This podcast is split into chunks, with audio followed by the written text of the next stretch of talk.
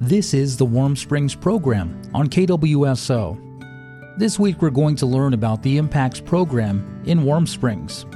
Raylene Thomas is the Criminal Justice Planner for the Impacts program. The IMPACTS program stands for Improving People's Access to Community Based Treatment Supports and Services.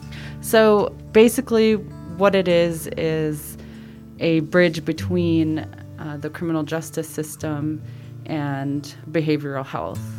And we work with people who are incarcerated, who are frequently involved with the criminal justice system, who also have behavioral health needs, and that are dealing with substance use disorder and mental health disorders.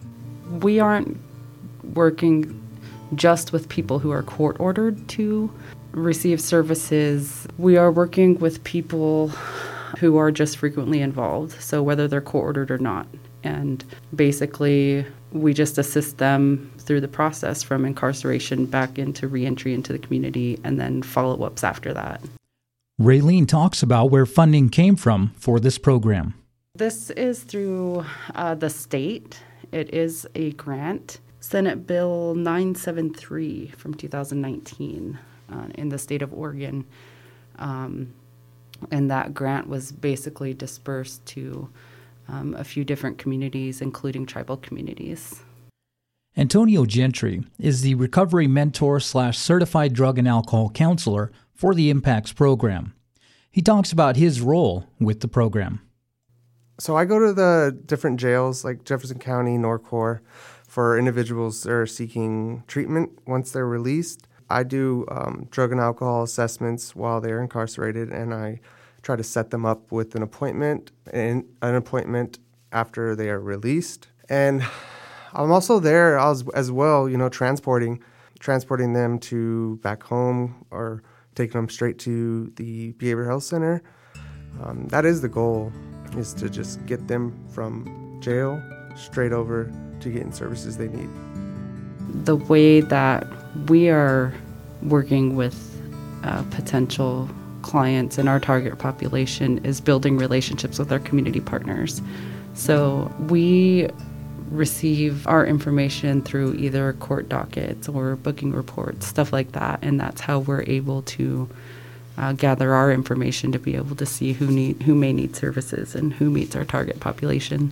When we received this grant, we had the jail open. We had the idea that the jail was going to be open and we were going to be working in there. With it closing, it just made it, you know, everything's a lot more difficult because we had to get approval through Jefferson County. We had to get communications with all different agencies surrounding us. I guess that's one thing that I did want to highlight is that this um, this grant came about in 2019. However, we didn't start until June of this year. And the biggest obstacle being that our jail is closed now.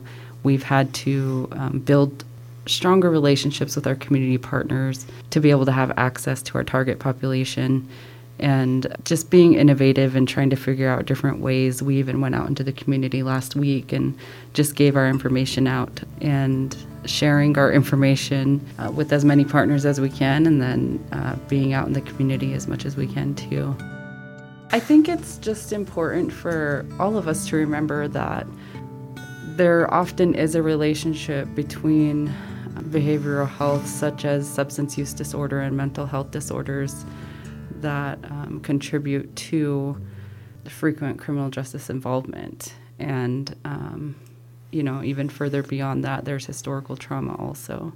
So, our people, our community members, you know, they're all possibly struggling with something that we may not see, we may not understand. And if we can help get them to the services that meet their needs, um, then hopefully we can do that.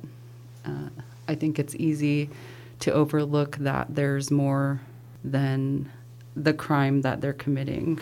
Um, there is a human being that may be going through something, and that's where that mental health and substance use disorders come in to play. Antonio joins in to talk about some of the treatment options for their clients.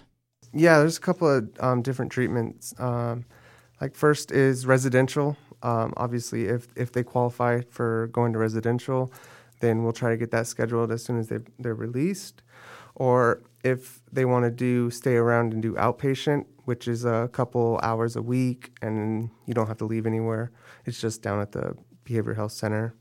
And there's also just different, um, just different uh, classes that are um, offered at the behavioral health center, like relapse prevention. Also, another form of treatment is the tribal-based practices. Yes. You know, our own customs and traditions um, and ways of life that can really touch um, the hearts and spirits of our people that are struggling. Um, prior to this position, I was a probation officer, and you know, you want to talk about success, working one on one with you know many of our community members that are frequently in the criminal justice system and deal with behavioral health and substance use um, issues. Success is out there. I've seen so many people transform completely.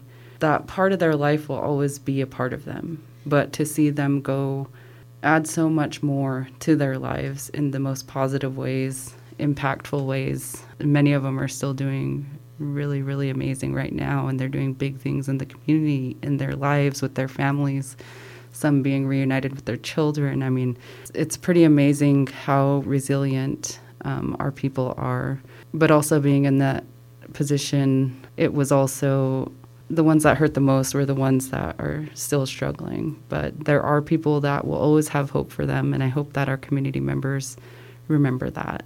I have been told, you know, everybody gives up at some point, but hopefully our program could be one of the those resorts that that don't and continue to help them the best that we can.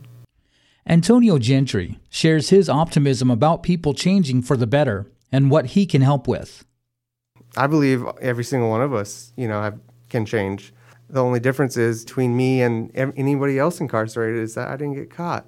I'm just like them, and they're just like me. There's no difference. I'm here to help um, with OHP enrollment, um, if they um, employment searches, resumes, anything they want to do to change.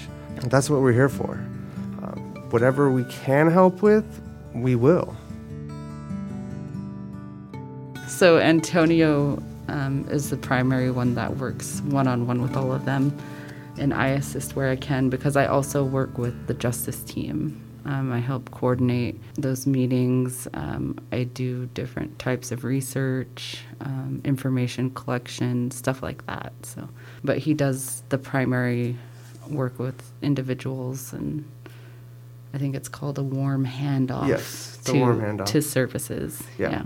and and it's it's not even just straight to behavioral health center. Like, if you need a warm handoff to DHS, I'm there to take you. CPS, I'll be there if you don't want to get services at Beaver Health, that's fine. I'll I'll be there as well. I, you can meet with us. We can do what we can to help you out. Antonio Gentry talks about the intake process. I get them set up um, with uh, an intake, and it's basically they'll be assigned a counselor once they get there, once they have their appointment.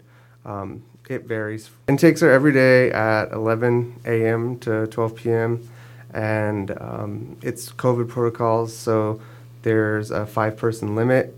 Call, um, make an appointment, and get set up after the intake's completed. That's when you schedule an assessment for a drug and alcohol assessment, mental health assessment. They finish by sharing their contact information.